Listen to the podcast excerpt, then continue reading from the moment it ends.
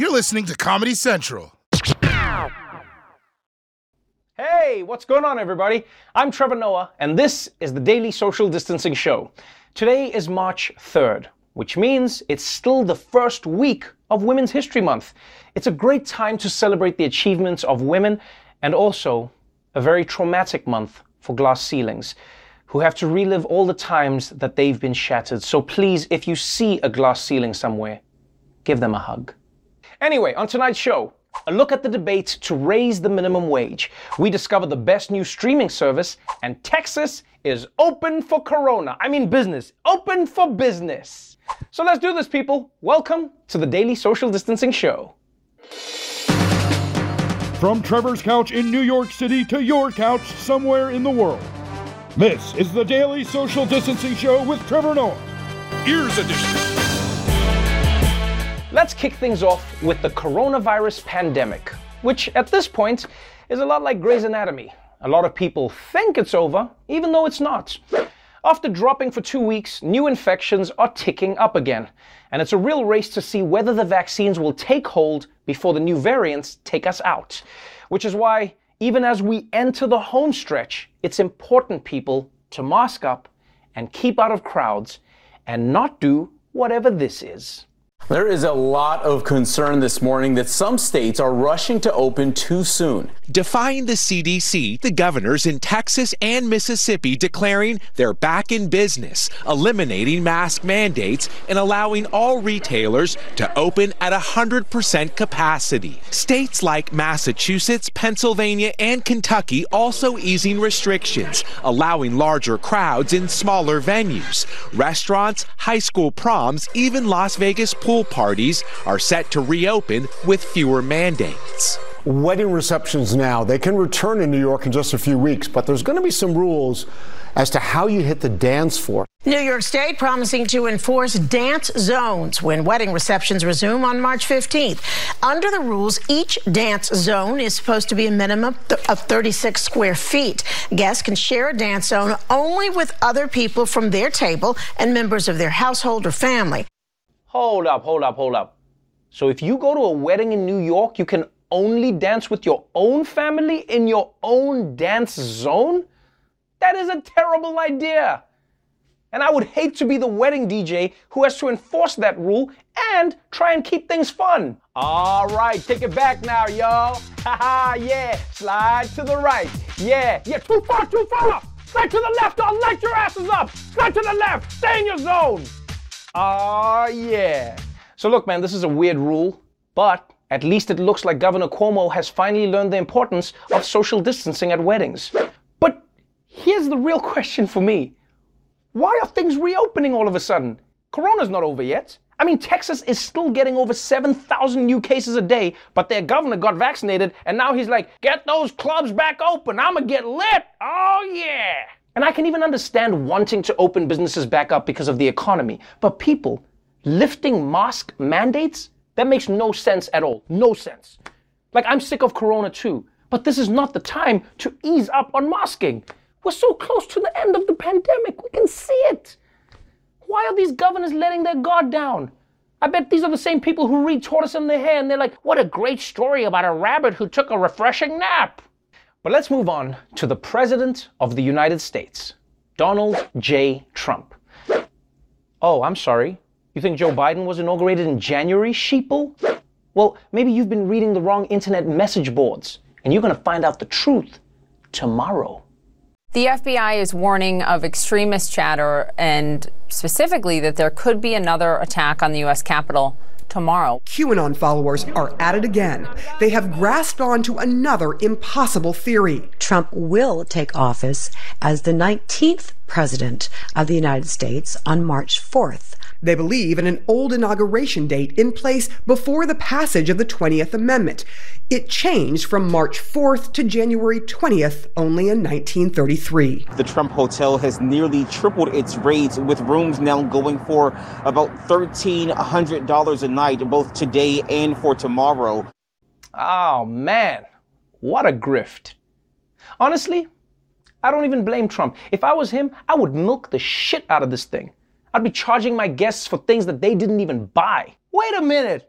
I never bought the Toblerone. I guess the Dems stole that too. I feel your pain. And these QAnon people have no one to blame but themselves at this point. I mean, they've been proven wrong time and time and time again, but they just keep moving Trump's inauguration day a little further back. In a way, I understand. I mean, the deeper you fall into something, the less you want to admit that you were duped. You know, which makes you even more desperate to keep the fantasy going. I mean, that's why I'm sure that the next Kanye album is gonna be great again. It has to be great. In the meantime, though, it looks like Washington will have to prepare for more riots. I mean, they might just end up becoming part of the DC tour guide experience. All right, guys, you just missed the 2 o'clock insurrection at the Capitol, but the 4.30 p.m. will be happening shortly, so stick around. And please remember, do not feed the Capitol rioters, okay? And finally, Amazon, the only place you can get a monthly subscription of refrigerators. We all use Amazon every day. Well, I mean, except me. I only shop at my local independent bookstore. So important. But people who do use Amazon might have noticed something a little different the last time they went to open the app on their phone. Amazon has changed its new app logo after critics claimed it resembled Hitler's facial features. At issue was the blue tape above the smiling arrow. Critics said the icon looked like Hitler's mustache. The company has now tweaked the image so the tape is folded, not rigid. Wow. First Dr. Seuss, and now Adolf Hitler. Cancel culture is getting out of control. Come on, people, this was obviously an innocent mistake. You should give Amazon's graphic designer a break because he's probably not allowed one on his shift. And to be fair to Amazon, everything looks like Hitler. I mean, there are cats that look like Hitler, fish that look like Hitler, houses that look like Hitler. There was this super old guy I met in Argentina last year who looked a lot like Hitler. Like he, oh, wait a second. I mean, if we're gonna go after app logos that make you uncomfortable, well, then you know who we should be going after? Instagram. Yeah, because every time I tap it, I feel like I'm sticking my finger in a robot's butthole. Oh, you tell me you've never noticed that. Tell me you've never noticed the same thing. But let's move on now to our main story. One of President Biden's top priorities in his first month in office has been passing a coronavirus relief bill. Which makes sense. I mean, people spent an entire year having to smell their own breaths. The least they can get in return is some compensation. Unfortunately, though, to actually get the bill passed, Biden needs the support of the United States Senate. And they're about as supportive as a YouTube comment section. Just today, Biden announced a new income limit on who will be getting those $1,400 checks because moderate Democrats objected to the cost of the bill. And that's after one of the most popular pieces of the bill has already been stripped out. President Biden's bid to double the federal minimum wage apparently will not be part of his COVID relief package. Democrats plan to pass the president's plan through a budget process called reconciliation. That allows Democrats to pass a big package in the Senate with a simple majority, but the trade off is that the bill can only involve taxing and spending. The nonpartisan Senate parliamentarian Elizabeth MacDonough decided the minimum wage provision didn't meet that standard. That means it is going to be impossible for uh, senators, the Democratic senators here, to pass that bill through the Senate because there are certainly not the 60 votes necessary to do it as part of that package. Damn. Who knew accomplishing nothing could be so complicated? But yeah, apparently, thanks to the rules of the Senate and the ruling of the Senate's parliamentarian, the stimulus bill can no longer contain a raise in the minimum wage. And if you're wondering what a Senate parliamentarian even is, well, they're basically the loser who actually reads all the Monopoly directions before the game starts. And because of that, they get to block legislation. It's just kind of weird that America goes through this whole grueling election. Like, it's this four year long process. Who's it gonna be? We're voting, we're debating. It's a process to choose everyone who makes the laws. And then there's just this one unelected person who can overrule them all. You know, like I don't remember Abraham Lincoln saying, This is a government of the people, by the people, and for the people, as long as it's cool with Liz. Yes, Liz? So, why is there such a bitter fight over the federal minimum wage? Well, you're about to find out in our brand new segment, Let's Get Fiscal.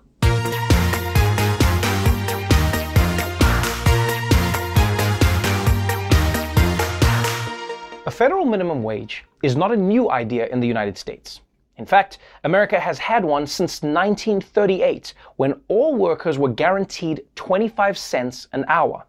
It was a guarantee that no matter how menial a job you had, you could always afford to play a round of Street Fighter 2. The problem is that while a lot has changed since then, the minimum wage hasn't changed as much as you might think. This is a chart of the minimum wage in the United States over the past 60 years. You can see how it's gone up and up and up from a dollar an hour in 1960 to $7.25 today. If you take the same line but adjust it for inflation, you'll see the problem. Every time the minimum wage has been raised, inflation has dragged it right back down. Really, America's minimum wage hasn't gone up. It's essentially stayed the same since the 80s. The current federal minimum wage hasn't moved since 2009. It's the longest time the country has gone without raising the minimum wage. Look at this. To feed a family of four for a week in 2009, you'd have to work 17 hours on minimum wage. Now it's 20 hours.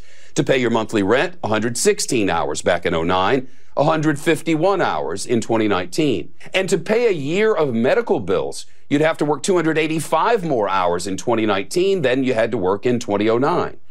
Yeah, that's right. The minimum wage hasn't been raised since 2009. And when you account for inflation, it actually hasn't gone up since the 1980s. I mean, think about that. The last time the minimum wage had really been raised, we were all out in the streets doing pantsula.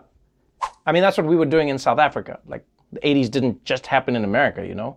And while the minimum wage has remained stagnant, the prices of everything from rent to healthcare have gone way up. So if working a minimum wage job in 1989 could pay for a heart transplant, now all you can afford is having one of those candy hearts taped to your chest. And even then, you gotta buy it on credit. Now, raising the minimum wage is an extremely popular idea. And 59% of Americans think that it should be at least $15 an hour. But in conservative circles, a lot of people think that some workers simply don't need any more money.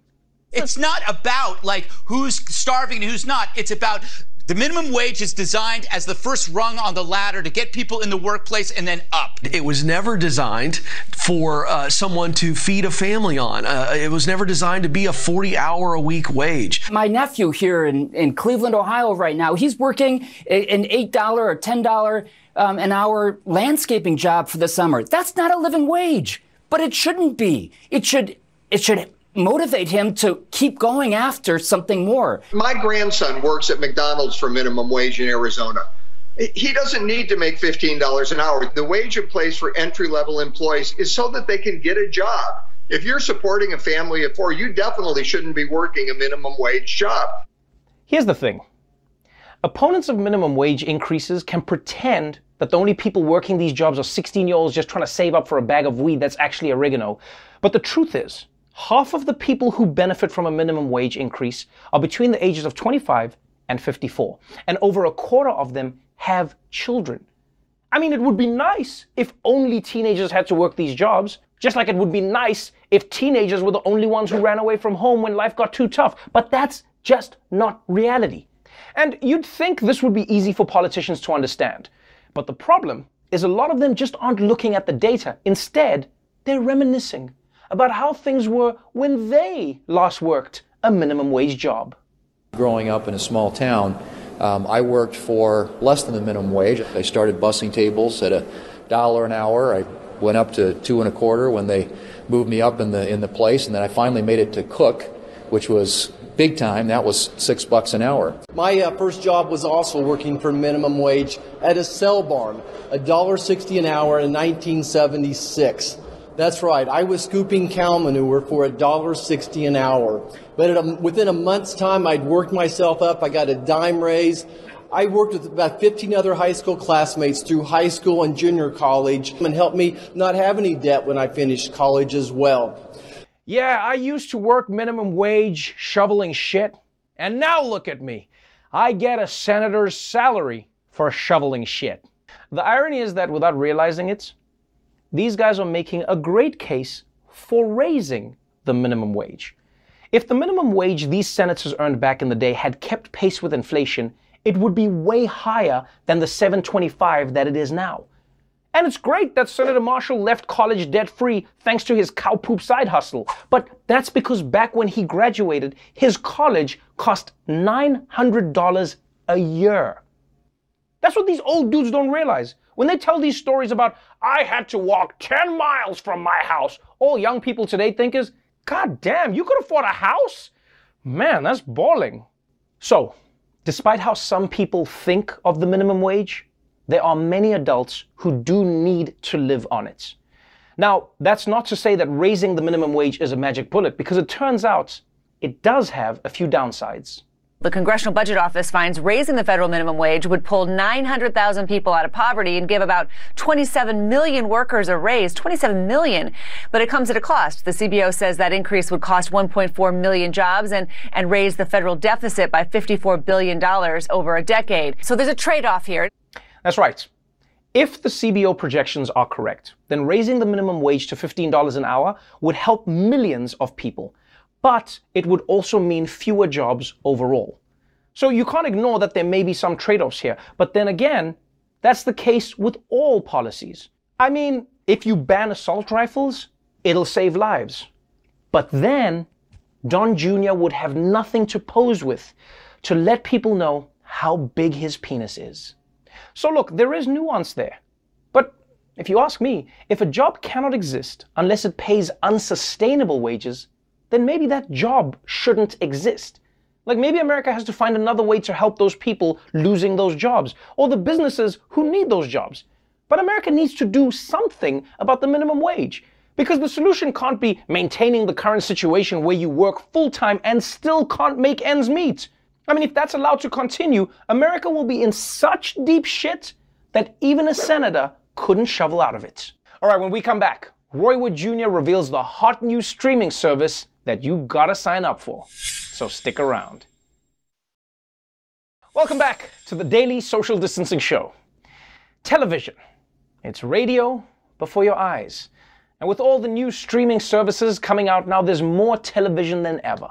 We had Netflix and Hulu and Amazon, and then just last year, they launched HBO Max and Disney Plus. Now Discovery Plus just launched. At this point, I wouldn't be surprised if soon the Weather Channel started their own streaming service. Check out our new reality show where we make a hurricane and a tornado live in the same house.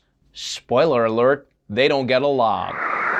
And I'm proud to announce that tomorrow we will launch Paramount Plus the streaming service where you can watch all new episodes of The Daily Show, along with SpongeBob, Kamp Koral, The Real World Homecoming, New York, and even 90 Day Fiancé. Oh, not 90 Day Fiancé? Oh, sorry. But we do have like every Indian cricket game, right? No? So, sign up for Paramount Plus today. Now, if you're wondering, how can I possibly afford all of these streaming services? Well, Leo Deblin has just the service for you. Are you paying too much for streaming services? Netflix, Hulu, Disney Plus. Your TV is making more money than you. Well, get ready for movie night because Leo's gonna make it right. Introducing Leo Deblin Streaming Plus Plus, where you can watch every streaming service all in one place you just FaceTime me, and I'll hold my phone up to the TV. Really, this whole comedian thing was all just a ruse to get on this telethon today. Mrs. Maisel, you scamp. We got Paramount Plus, Apple Plus, Amazon Prime, HBO Max, Peacock, Epix, Starz, BritBox, Kweli, Acorn, IFC, Sundance, Ovid, Stage, Passport, Tubi, Mubi, Spool, Boomerang, every service that any of my ex-wives got a login for. Although Sharon just passed so we may be losing crowd. And with Streaming Plus Plus, you'll get access to my extensive video library. I got Die Hard 2 on VHS, with the beginning taped over from my cousin's bachelor party in 2003. Ow! Stripper step on my toe. And if you can't afford the premium package, you can subscribe to Streaming Minus, where I just tell you what happened on the show. So then Linda tried to use the tangy lemon glaze, but it made the crust soggy and she was out of there. So say goodbye to Jeff Bezos and Walter Hulu and say hello to Leo Deblin Streaming Plus Plus. It ain't but $85. You can get that from your mama. Dale Devlin, Streaming Plus Plus, an institute of barbering. Dale Devlin, Streaming Plus Plus, an institute of barbering. Exit 120 by the fairgrounds, next to Foot Locker. All right, when we come back, Kelly Marie Tran talks to me about her journey to becoming a Disney princess. Don't go away. Welcome back to the Daily Social Distancing Show. Earlier today, I spoke with actor Kelly Marie Tran. We talked about going from Star Wars to portraying Disney's first Southeast Asian princess in Raya and the Last Dragon. Kelly Marie Tran, welcome to the Daily Social Distancing Show. oh my gosh, I'm so excited to be here. Thank you so much. Um, the last time we spoke, we we were talking about like the journey that you had had, you know, being part of Star Wars, being the face of what many felt like was like bullying online. You know, where people were like, "This is part of the biggest problem that we have on social media." Since then, your life seems seems to have been like really peachy. Before we talk about making a new Disney movie, I want to know, as as one of the few who's doing it, what what what is the world when there is no social media? It's amazing. I mean, okay, I will say this. I do have like a lurker account because I want to know what's going on in the news. I want to be like an active citizen of the world, right? But not having to uh, constantly be sort of publicly on it is the best thing I've ever done for my mental health. I will say that. Yeah. Huh. So you're saying that you don't wake up every day with people just telling you that they hate you. This is not a thing that you do. No, no, that's not a thing that I, I do. Wow. I don't, I don't know what that's like. I, I wake up every morning and I check and I'm like, yep, they're still there. And then I start my day. well, now I feel like I'm going to use my lurker account just to be like, we love you, we love you. no, don't do that. Don't even do that. Don't do that. I, I like the haters because then I go like, at least they see me. They see me. Um, you, you, you've, you've had an amazing journey. I mean, not being in, you know, it's not just one, not two, not three, but it's going to be like, what, four Disney movies? You're just like the Disney darling right now, it feels like. The movie's Raya and the Last Dragon. Tell me a little bit about the story. I mean, I've watched it all, but I don't want to spoil anything for people. So it is about a young girl named Raya who is technically a princess, but I think what's really cool about this movie is that we're really sort of flipping the narrative on what a princess is. She's she's actually really a warrior.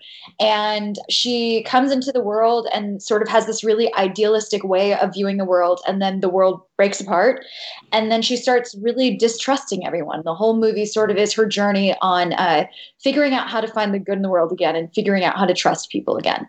The whole story is about how the world was working. And then everybody started believing that in order for them to succeed, other people have to fail and that's when the world starts falling apart. And it feels like that's the world we live in today. What's also cool is that you, you know we live in a world where everybody who is generally not white gets put into like one category. Like with asian it's just like you're asian. We're done. But what's cool about the movie is it's like no. It, it sort of tells the story of real life where it's like hey this is not a monolith. This is not homogenous. There are asian peoples. You know obviously this story takes place with a south asian perspective but it is still a story about like all different people coming from the Asian sphere? You know, there was so much research done to make sure that this specific part of the world was, was honored in a really authentic way. So to be able to be part of that and, and to be able, like you said, to sort of shine a spotlight on all these really specific things, like not only are we talking about the specific fabrics that people are wearing from the different tribes, but also the type of martial arts that you're seeing depicted is specifically from this region of the world and the food, and it goes on and on and on. So to be able to be part of that and recognize how I guess how important it was to Disney, it just made me really happy as, as someone who was really starved to see herself as a kid. Right. You know, when, when I was watching the movie, I was thinking it's so amazing how, like, in this film especially, Disney just hit on like all the perfect notes. So, like you said, the costumes are phenomenal, the acting is amazing, like the landscapes that we get to see of all the different places and the cultures, and then you have dragons on top of that. Like we love dragons, right? I mean, it feels like the perfect combination of everything but you made the movie in less than perfect circumstances. I mean, everybody was at ro- in like remote locations. Everybody, where were you recording your parts? Because I, I don't think everybody was together, right? No, I actually, yeah, I really didn't get to interact with Awkwafina at all until we started doing press over Zoom. So wow. a lot of we were all completely isolated. Um, I was working out of my boyfriend's apartment, and we basically taped sound blankets to the wall and like Wow. put chairs in. Like it was, it was not glamorous. like it was fully just a makeshift fort uh, in his bedroom, and that's where the majority of this movie was recorded. Did you did you ever have those moments? Because I know I have doing stuff at home where you're like trying to be really serious, you're in the zone, and then all of a sudden there's like a Postmates or Uber Eats or something delivery, and you have to like stop. Have you had any of those while filming like Raya? Oh, fully, yeah. Deliveries, and then also just like the sounds of construction outside or the internet cutting out. Yeah, yeah. And also, like, voiceover is so weird because you have to do all these like grunting noises and screaming Yes, noises. Yes. And I still live in an apartment, so I was like, my my neighbors probably think I'm getting murdered or I'm doing some crazy stuff, just like doing all these crazy grunting fight sounds and screaming no at the top of my lungs like ten times in a row. So when you're doing this, do you just stand there stoically? Are you like yeah, ha, ha, or do you try and do the moves as well in in in the room? Okay, so I fully originally like always try to do the moves. Like there's that scene at the end of the movie. I don't want to spoil too much, but you know, it's like a very Yes, big yes. environment and she's Yes. got a sword and and she's like and I'm fully like behind the microphone, like stabbing around and like and then I would get in trouble because I would move too far from the mic. So then I'd have to like make sure I was here and then be like doing this. yeah, yeah. Hilarious. Um, the movie I feel comes at a perfect time for for I mean a number of reasons. One, we're all stuck at home. It's amazing to see like blockbuster movies and get to enjoy them at home. Um, two, it's it's a beautiful film, you know, and people love Disney movies. But it's also like the timing of who the movie's about. You know, right now the Asian community in America is facing one of its toughest times where hate crimes are just skyrocketing. Many, you know, prominent Asians in Hollywood saying, "Hey, we need to fight against this. Everybody needs to step up. And I've seen people on social media saying, let's work together to do this. What do you think the significance of a movie like this is for kids and for people who just watch movies and might have a subconscious understanding of what they're seeing? exactly what you said. You know, when you make a movie like this, you cannot control the environment in which it's going to be released in. You have absolutely no idea what kind of world you're releasing into. So to be able to be a part of this movie right now when the news is a a con like you know because i'm lurking lurking on, on the internet i know. It's, a, it's a constant barrage of attack after attack. And i know for me like i just really hope that this is a moment where we can come together as a community and really recognize the pride and the joy that comes with celebrating where we're from. You know, we live in a world that's telling us we need to be afraid and we need to hide and we have to be ashamed. And to be part of this movie that is so clearly celebrating instead of hiding feels like such a proud moment for me. And um, I hope that it's one that the community can celebrate. There's also another community that's going to celebrate it on top of that, and that is going to be women and little girls everywhere. Because, I mean, you know, one thing people have always said about Disney movies is they go like, and, and Disney themselves have made fun of it in movies like Wreck It Ralph, is where like the princess is always helpless and they're always waiting to get rescued. And you watch this movie and it's just like, no, people are just kicking ass. All different types of women, all these princesses as we know them, but it's like, no, these are warriors who just happen to be the daughter of the ruler. Yeah, which I am so stoked about. I mean, I think something that was really important to me coming into this, and also really important to Disney as well, is we really are uh, really trying to change that narrative. Like, what do people think when they think of the word princess? What do people think when they think of the word hero? And you're seeing Raya and Namaari and, and all these other characters, and I really do think they're sort of broadening the idea of what instinctually people think when they think of those words. And it's Right. so cool to be part of that change. You're going to carry on your life now. You're going to be lurking online. Um, you're, you're living your life. It looks like it's treating you well. What advice would you give to, to, to young people out there who feel like they have to be on social media to stay connected with their world, but also suffer with the enduring abuse that might come their way? Yeah, I mean, I think it is, you know, a decision that everyone needs to make on their own individually. But I will also say that there are boundaries that you can set for yourself, whether that's making sure that certain words, if comments are being left on, you know, your public page, that those don't get through, or time limits. You know, we've had all these documentaries talking about the addictive nature of social media and what it's Right. actually doing to change our brains. We can talk about what is what is a healthy time limit for us that we can make sure that we are engaging with our community and being active members of society, but also not having to do that at the expense of our own mental health. Right. Um, I just think it's I think it's a good conversation for us to be having at all because it feels like for a lot of people it's almost an expectation without a discussion. So to be able to have the discussion with yourself and with your friends and the people around you like how can I do this productively but also make sure that I am mentally in a place where I'm happy. Um, these are good conversations to have. Most definitely. Good conversations to have and uh, a good mental space to be in. Uh, Kelly Marie Tran, thank you so much for joining me on the show and congratulations again. Thank you. Don't forget, people, Raya and the Last Dragon will be in theaters and on Disney Plus with premiere access starting on March 5th. All right, we're going to take a quick break, but we'll be right back after this. Well, that's our show for tonight. But before we go, March is Women's History Month, so please consider supporting an organization called She Should Run. It's a nonpartisan nonprofit working to increase the number of women who are considering a run for public office. Now, by supporting She Should Run, you are helping women from all political leanings, ethnicities, sexual identities, and backgrounds to see themselves as future candidates. So if you're able to help in any way, then just go to the link below and donate whatever you can. Until tomorrow, stay safe out there, wear a mask, and remember, the only person stopping you from achieving your dreams is you. And the Senate parliamentarian, but mostly you.